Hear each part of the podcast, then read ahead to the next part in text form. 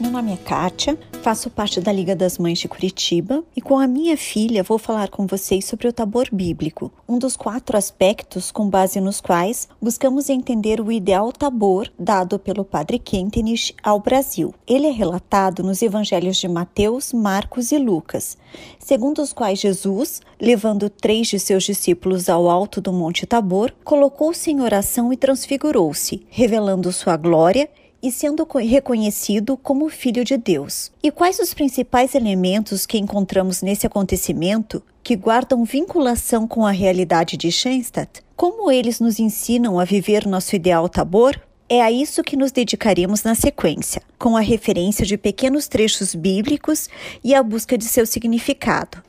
Filha, você lê as passagens bíblicas para mim? Jesus toma consigo Pedro, Tiago e João e os leva ao cima de uma alta montanha. E a transfiguração de Jesus acontece no silêncio, distante da agitação cotidiana. O Evangelho de Lucas diz que, enquanto rezava, o aspecto de seu rosto mudou. Jesus retirou seus amigos da agitação, levou-os ao silêncio e à reflexão para que pudessem encontrar intimidade com Deus. Foi nesse ambiente que a transfiguração aconteceu. Quando selamos nossa aliança de amor, somos convidados pela Mãe a uma zelosa vida de oração. Mas para isso, também precisamos subir o monte, nos afastarmos de nosso ativismo para nos aproximarmos de Deus. Será que estamos zelosos com nossa vida de oração? Tiramos tempo de nossos afazeres para subir o monte? Vamos para um segundo elemento. Seu rosto resplandeceu como o sol e suas vestes tor tornam-se alvas como a luz. O segundo elemento que destacamos do texto bíblico é o brilho do rosto e das vestes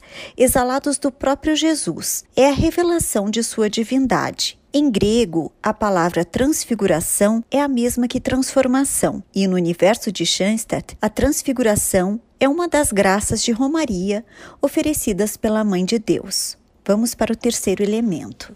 E da nuvem fez-se ouvir uma voz. Na Sagrada Escritura, a nuvem é um símbolo da presença oculta, mas real, da glória de Deus.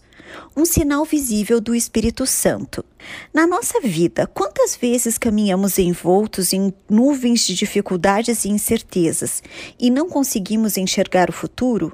Nesses momentos, lembremos-nos do Tabor e tenhamos certeza que as situações de insegurança nos revelam a presença oculta de Deus Pai. Deus nos acompanha, vai à nossa frente e, na força do Espírito Santo, nos indica as respostas. Também é preciso ouvir a voz do Pai e sentir o seu amor, porque só a nossa entrega restrita a esse amor é que nos transforma. No santuário de Schanstatt, a mãe nos concede a graça do abrigo espiritual, que é sentir-se amado por Deus. Por meio dessa graça, nos abrimos para a transfiguração, um outro elemento. Mestre, é bom estarmos aqui. Se queres, levantarei aqui três tendas: uma para ti, outra para Moisés e outra para Elias.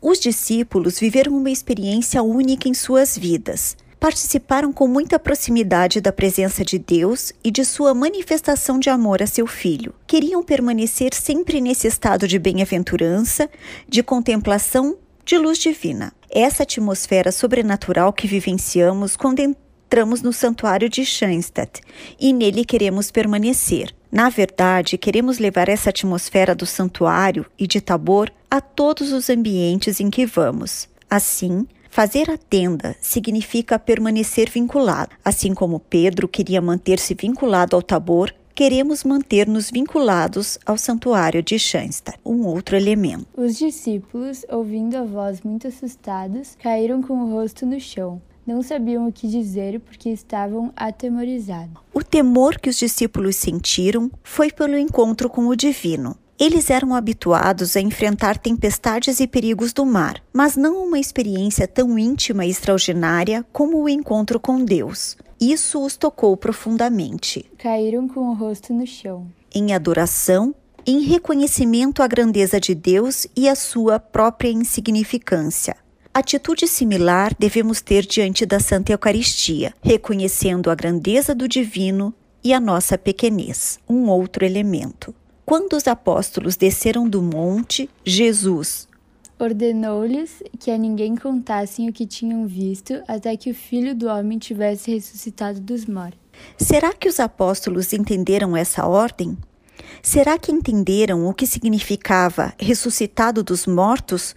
Ou sequer tinham ideia de tudo o que estava para acontecer? Esse acontecimento nos leva a refletir em como agimos quando não conseguimos entender tudo o que Deus nos fala pelos acontecimentos. Será que permanecemos confiantes diante do desconhecido e das adversidades? Enfim, a transfiguração foi um pré-anúncio da ressurreição, e isso, à época, não se podia entender.